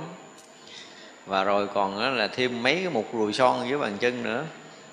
Tức là tất cả những cái quý tướng nó lộ ra trong cái lòng bàn chân chưa nói tới cái tướng khác, lộ tướng, lòng bàn chân thôi. Ông lại ông nói này, sa môn,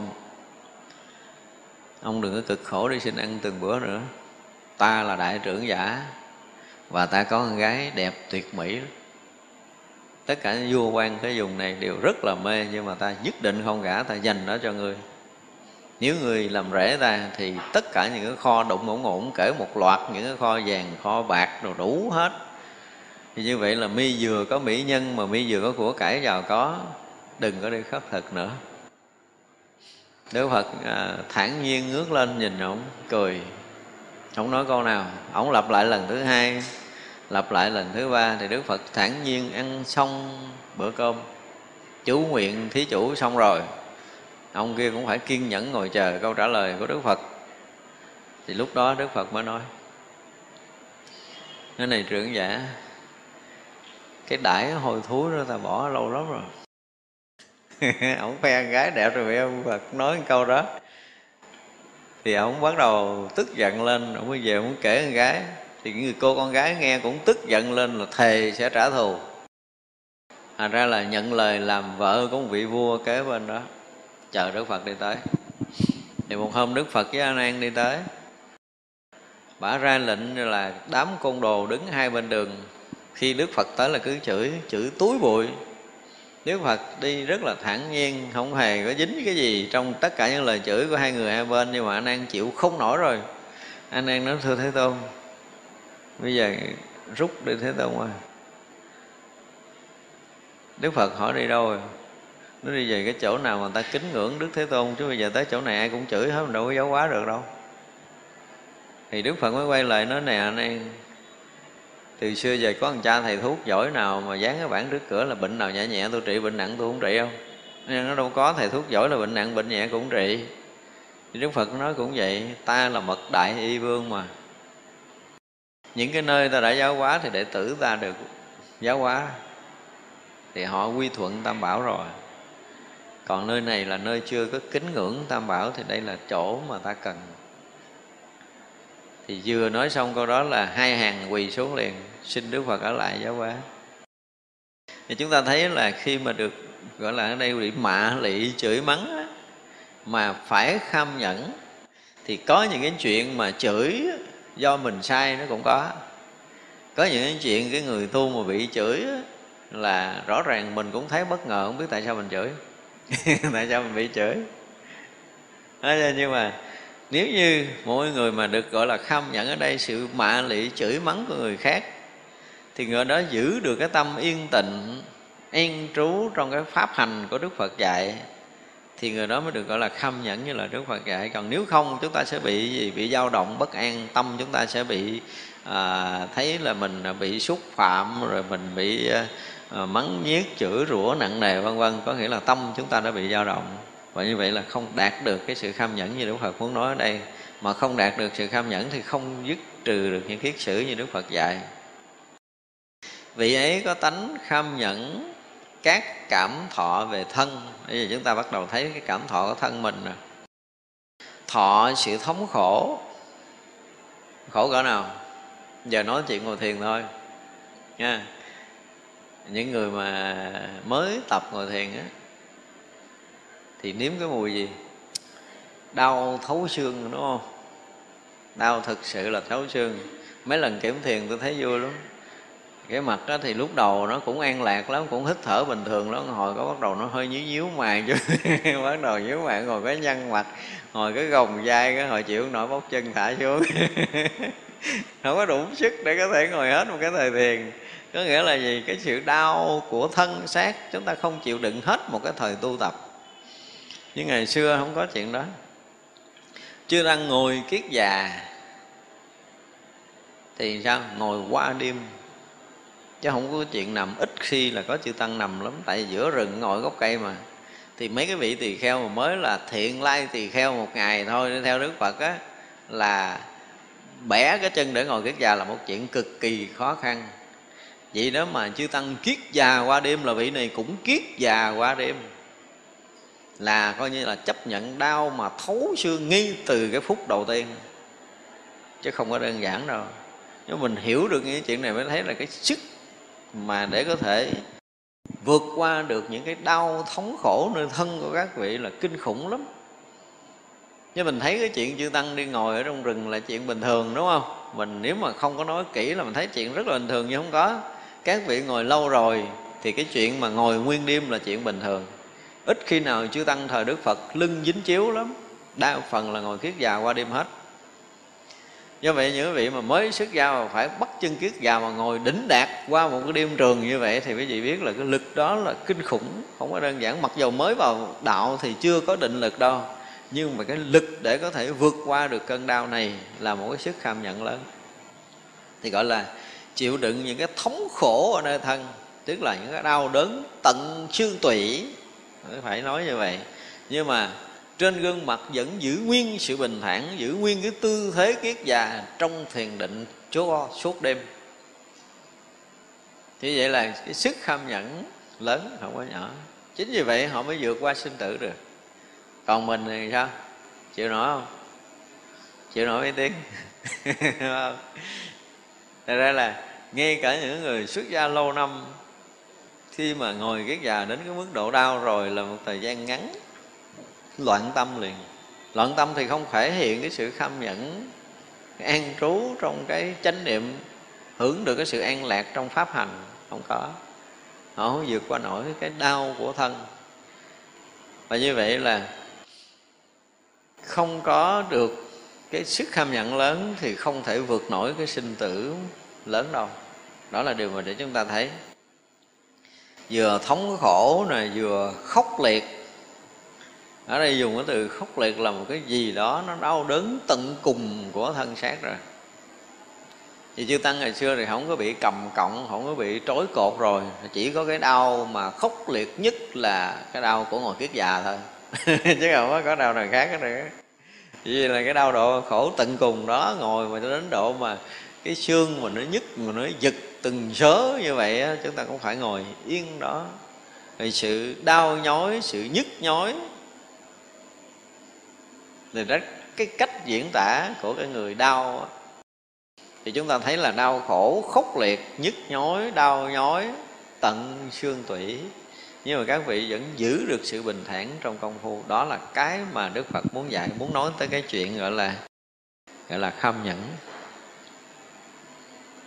bây giờ mình à, đó bây giờ phát tâm kham nhẫn ngồi kiến dạng đêm đêm nay đi nha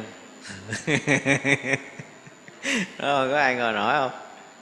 Đó, bây giờ tối đêm nay chúng ta sau cái buổi mà nghe giảng rồi mình thể hiện sự kham nhẫn của mình. Bắt đầu về tới chùa lên thiền đường bắt chân ngồi cái già tới sáng không đặt lưng xuống chiếu. Chịu nổi không? Rất khó đúng không? Người ta thấy là khi mà chúng ta được mà học ở những cái bản kinh này á, thì chúng ta mới thấy rõ ràng là cái ý chí tu tập của mình bây giờ so với các vị ngày xưa thua xa lắm. Cho nên tại sao hỏi ngày xưa người ta nhiều người tu đắc đạo quá thời nay không có được mấy người? Lý do tại sao mình hiểu rồi đúng không? Nhưng mà quá rõ cái chuyện của mình rồi. Đó, mình nói đến điều này để mình so sánh giữa mình và người xưa thì không có chỗ để có thể so sánh được. Phải nói như vậy thì dần hồi cái chuyện mà chứng thánh quả rồi cái việc mà vượt thoát tam giới thì lại là một cái chuyện mù khơi đối với tăng ni thời này. Phải nói thật là như vậy. Để thấy rằng chúng ta vượt qua được một cái khó ở nơi thân, cái đau khổ, cái khốn khó, cái nhức nhối của nơi thân là một cái chuyện đã khó rồi, không phải dễ đâu. Và nếu mà cái thân này mà chúng ta không vượt được á, những cái đau khổ đó thì chúng ta không thể nào vượt quá cái kiếp người này để có thể bước vào một ngưỡng cửa mới của thánh. Rất khó, không phải dễ. Như là nhức nhối thì ở sau này dùng cái từ nó nhẹ đi, không sung sướng, không thích thú, nhưng mà có cái chuyện gọi là chết điếng người nữa. Nó đau đến cái mức độ mà nếu quý vị mà có kinh nghiệm ngồi thiền á, mới thấy rằng á, ngồi một chút bắt đầu nó tê nó tê bắt đầu nó đau. Nó đau bắt đầu nó buốt. Vừa tê, vừa đau, vừa buốt, vừa bế tắc. Gần như chúng ta cảm giác là tất cả những cái động mạch, những cái tĩnh mạch chúng ta bị tắc hết rồi. Nó tê đến mức độ mà chúng ta không còn có cái cảm giác từ cái ống chân, từ cái bàn chân cho tới cái ống chân, là tới cái đầu gối, cho tới bắp đùi rồi lên tới cái mông. Tới lúc đó là quản rồi. Nó bắt đầu nó lên tới bụng. Bắt đầu nó sợ nghẽn tim, chết buông chân ra liền nó rất phải chịu lên tới trên đầu lắm. Không có. Hồi xưa là tôi thưa thiệt là tôi cũng thử mấy trận rồi tôi cũng không vượt qua nổi. Nó lên tới đây là bắt đầu quản sợ chết là là tháo chân ra. Mà thật sự là khi mà gỡ chân ra y như là thoát khỏi cái cảnh mà địa ngục rồi đó. Cái đau mà đau chết điếng á, thì rất khó có người có thể giữ được sự bình thản. Ở đây để chúng ta thấy rằng có những cái mà nó xảy ra nơi thân của một người mà nó từng nói tới cái chuyện công phu, thiền định thế này thế kia nha. Nhưng mà đến gọi hồi mà đau đớn đến mức độ tận cùng mà người đó vẫn giữ được cái yên ổn, giữ được cái sự bình thản, thì đến cái phút gọi là cái bức bách cuối cùng để xả lây cái thân này á, thì mới hy vọng là chúng ta giữ được sự bình thản còn bây giờ đau hơi quá một chút mà chúng ta chịu đựng không nổi, thì cái phút mà tứ đại phân ly á, cái phút bức bách nó kinh khủng lắm, không đơn giản đâu. Ở đây chúng ta chưa chết thì nói chuyện đó, chúng ta gần như cũng, chúng ta không mơ hồ, chúng ta không có tưởng nổi phút đó, tứ đại phân ly là phút gì. Nhưng mà khi đã có kinh nghiệm sống chết một lần rồi, quý vị thấy là cái phút mà tứ đại phân ly á, từng mạch của chúng ta nó bứt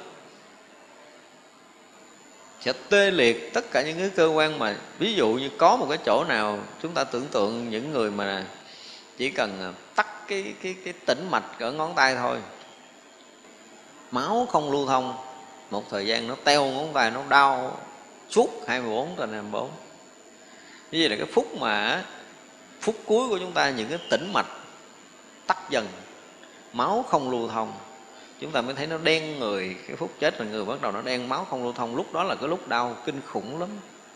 Không đơn giản đâu cho nên là thường là những người hay thác loạn trong cái phút cuối này. Cho nên những cái kiểu đau thống khổ nơi thân này á những cái đau mà đau gọi là đau chết điếng á, mà vẫn giữ yên được.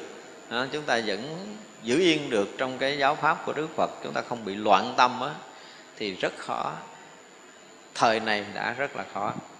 Không phải dễ, nhưng mà đức phật dạy nếu như một vị tu tập mà không đạt được cái điều này trong công phu tu tập cũng như trong đời sống đời thường thì sao? Thì sự tàn hại sẽ xảy ra, nhiệt não sẽ khởi lên, phiền não sẽ sinh khởi. Còn nếu như mà vượt qua được những cái thống khổ nơi thân thì cái tàn hại của mình là không bao giờ có. Phiền não không bao giờ xảy ra. Và cái gì nữa? Lậu hoặc không xảy ra. Đó, thì nếu như một vị ấy khâm nhẫn như vậy thì các lậu hoặc tàn hại và diệt não không còn nữa. Vị tỳ kheo này, các pháp ấy được gọi là các lậu hoặc do kham nhẫn được diệt trừ. Cái cửa này mấy người qua? Nãy giờ là do trí vượt qua nè, do phòng hộ vượt qua nè, thấy chưa? Thì tới cái này là gọi là do cái kham nhẫn để diệt trừ lậu hoặc. Cửa này chúng ta qua nổi không? Trong bảy cửa thấy vậy cửa này rất là khó. Nếu mà chúng ta không vượt qua được cái này rồi thì lậu hoặc không tận diệt được. Mà không tận diệt lậu hoặc được thì không thể chứng quả thánh hiền được. Đó là cái để chúng ta thấy nha. Thật ra nội cái chuyện mà à, chúng ta thấy là ăn mà ít đồ ăn thôi là mình ăn được mấy ngày? Nói chi là ăn cơm không với nước tương hay là với muối mè gì đó chúng ta ăn được mấy ngày? Bỏ chùa trốn mất. Chúng ta ví dụ như ngủ một đêm mà không có mùng phải không? Chùa không có may mùng kịp thì bỏ chùa đi mất. Chứ đừng có nói chuyện khác đâu còn ngồi thiền á hả mà nhất định là một tiếng hồ mà không cho kéo cái chân ra thì đêm tới sáng kiếm người đó không gặp. Đêm một là bỏ trốn hết rồi. Cho nên chúng ta thấy là mỗi một lần mà đi kiểm thiền á, là bắt đầu từ à, từ 20 phút có người sớm hơn là 15 phút là bắt đầu à, động đại rồi. À, thiền mà mắt liếc tới liếc lui thấy ông thầy xây lưng cái ghéo chân bỏ lấy khăn đại lại. Đúng không? Chúng ta không đủ sức cam nhẫn để chịu đau. Mà đây là một cái sự thật. Rõ ràng là cái sức cam nhẫn chúng ta không có không vượt qua nổi cái sự đau thống khổ nơi thân xác này. Như vậy là có những cái lần á có những lần chúng ta thử vượt qua cơn đau để mà mình phá được cái đau nơi thân, thì đây là thường là những người mà cái duyên thiền định họ sâu lắm. Họ mới vượt qua cái kiểu này. Và vượt qua được một lần từ đó sao hết đau. Chúng tôi gặp một số người họ vượt qua bằng ý chí, sau đó họ đau lại. Thì cái này không phải nếu mà có những cái pháp hành mà khi chúng ta đi vào cái công phu thiền định đó, đến cái lúc đau càng lúc càng tăng càng lúc càng tăng càng lúc càng tăng mà chúng ta giữ pháp cho nó vững không bị cái đau này nó phá mình thì mình chỉ có một cái là càng đau càng biết. Thì cái biết mình càng lúc càng rõ cái đau càng lúc càng nhiều thì cái biết càng lúc càng biết cái đau càng nhiều cái biết càng biết. Và chỉ cứ biết cái biết về cái đau lần hồi nó sẽ là cái gì? Hai thằng mình là cái người biết và cái cái đau là cái bị mình biết. Và phải giữ luôn được cái hiện hữu của cái hay biết và cái hiện hữu cơn đau. Đau hồi chắc chắn là nó không mất rồi. Nhưng nếu như mà cái thiền định chúng ta tốt, lúc đó cái cái cái tư thế ngồi không bị dặn dẹo thay đổi, cái khí thở chúng ta nó dần hồi nó sẽ thông. Nó sẽ thông nó thông từ từ, nó thông từ từ là chúng ta thấy bắt đầu hơi thở chúng ta nhẹ từ từ. Thì khi mà hơi thở chúng ta nhẹ từ từ thì cơn đau theo đó nó mới bắt đầu giảm. Và phải đạt tới một cái bước nữa là qua tới cái cửa ngõ thông rồi thì chúng ta thấy cái cơ thể chúng ta rỗng. Khi cơ thể chúng ta rỗng rồi thì cái đau buốt bắt đầu nó sẽ gần như biến mất. Và đi sâu hơn nữa để đi vào cái rỗng để thân này nó gần thành không. Thông rỗng rồi mới không nếu chúng ta phải qua được ba cái bước này thì lúc đó là chúng ta vượt qua luôn cái đau từ đó là sao là ngồi nó không còn đau nữa. Còn chúng ta không đi qua con đường này mà cứ gắn cho nó đau nó đau thì gắn chịu rồng mình gắn chịu là mai mốt chúng ta có đau lại. Không có vượt qua được đâu. Đó thì như vậy là những cái đoạn mà đến hồi mà chúng ta công phu để mà phá cái sắc ấm đó, thì một là chúng ta đi qua bằng con đường thiền định để vượt qua hết tất cả những cái đau, đạt tới cái không, cái rỗng, đạt tới cái không thân, thì nó vượt qua cơn đau hoàn toàn. Còn không thì chịu.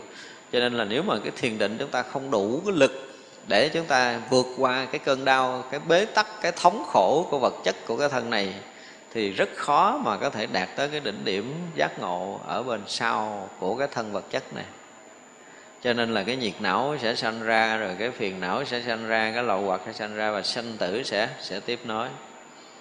Vậy ra đây là cái phần mà Đức Phật dạy chúng ta phải biết nếu là chúng ta đi vào con đường giác ngộ giải thoát, chúng ta phải vượt qua những cái điều mà thống khổ, khó khăn, đau đớn ở nơi thân của mình. Rồi là phải biết, phải phòng hộ cái việc mà à, thọ dụng, ăn uống, thực phẩm chúng ta phải như lý mà tác ý để chúng ta đừng có bị dính nhiễm trong các cái cái sinh hoạt ăn mặc ở đời thường để chúng ta không bị sinh cái dục lậu hữu lậu và vô minh lậu thì cái đời sống của chúng ta mới được an lạc. Thì đó là những cái điều mà đức phật dạy. Thì hôm nay chúng ta sẽ uh, chúng sẽ dừng ở đây. Thì kỳ sau chúng ta sẽ học tiếp. Như vậy là cũng còn uh, mấy phần nữa trong bài này à, chúng ta kỳ sau sẽ sẽ tiếp tục. Thì uh, hôm nay thì nó cũng đã quá ờ, cái cái cái uh, gần như là phân nửa mùa xuân rồi. Thấy chưa? qua được một tháng gần phân nửa của mùa xuân rồi. Thì cái duyên chúng ta phải gặp lại trong đầu tràng này là đầu tháng 2 thì trước khi dứt lời chúng tôi cũng uh, thành tâm uh, đảnh lễ chư Phật và cầu chư Phật chứng minh và gia hộ cho toàn thể tăng ni Phật tử có mặt trong đạo tràng hôm nay. À, trong năm mới này thì quý vị luôn được à, sức khỏe dồi dào và tinh tấn tiến tu đúng với chánh pháp của Đức Phật để mỗi ngày phước đức và trí huệ mỗi được tăng trưởng và sớm đạt được giác ngộ giải thoát ngay trong đời này. Nam mô Bổn sư Thích Ca Mâu Ni Phật. Quý vị chắp tay hồi hướng chúng ta nghĩ. Chúng à, sanh à, vương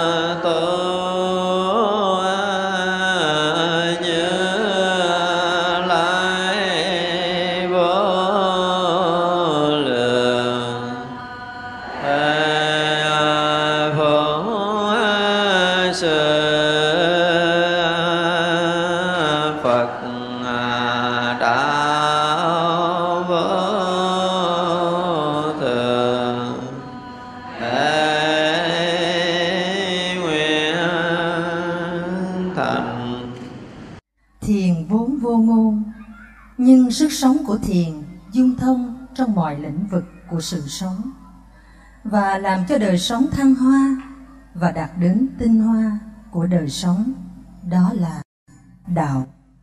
Đồng thời thể hiện những tinh túy của đời sống, vượt thoát mọi ràng buộc thông qua hội họa thi phú và âm nhạc đã được đại đức thích tuệ hải thể hiện sự sống thiền bằng âm nhạc và bây giờ con xin diễn ngâm hai bài thơ của đại đức thích tuệ hải. Xin mời quý vị cùng nghe bài thứ nhất, tạ ơn. Bao nhiêu năm phong trần đêm trời đắng cay ngọt bùi, đủ để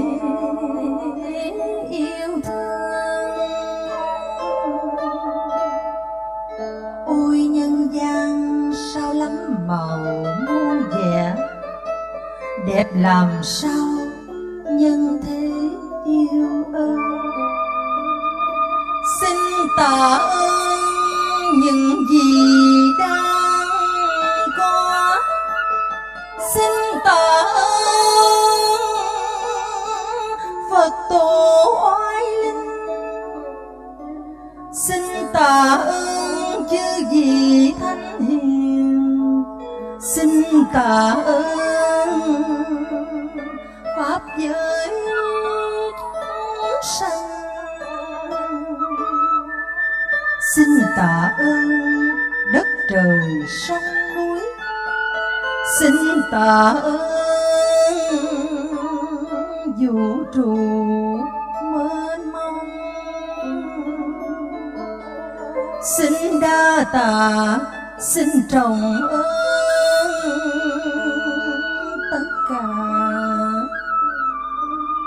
đã cho tôi hương vị cuộc đời.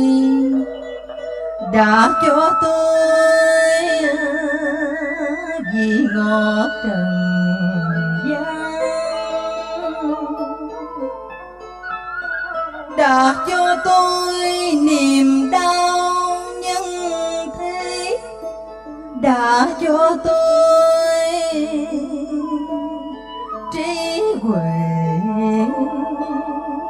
người. Để bây giờ đạo đời tỏ ràng anh đạo vàng tỏa khắp nhân gian. Ôi cực lạc, ôi niết bàn.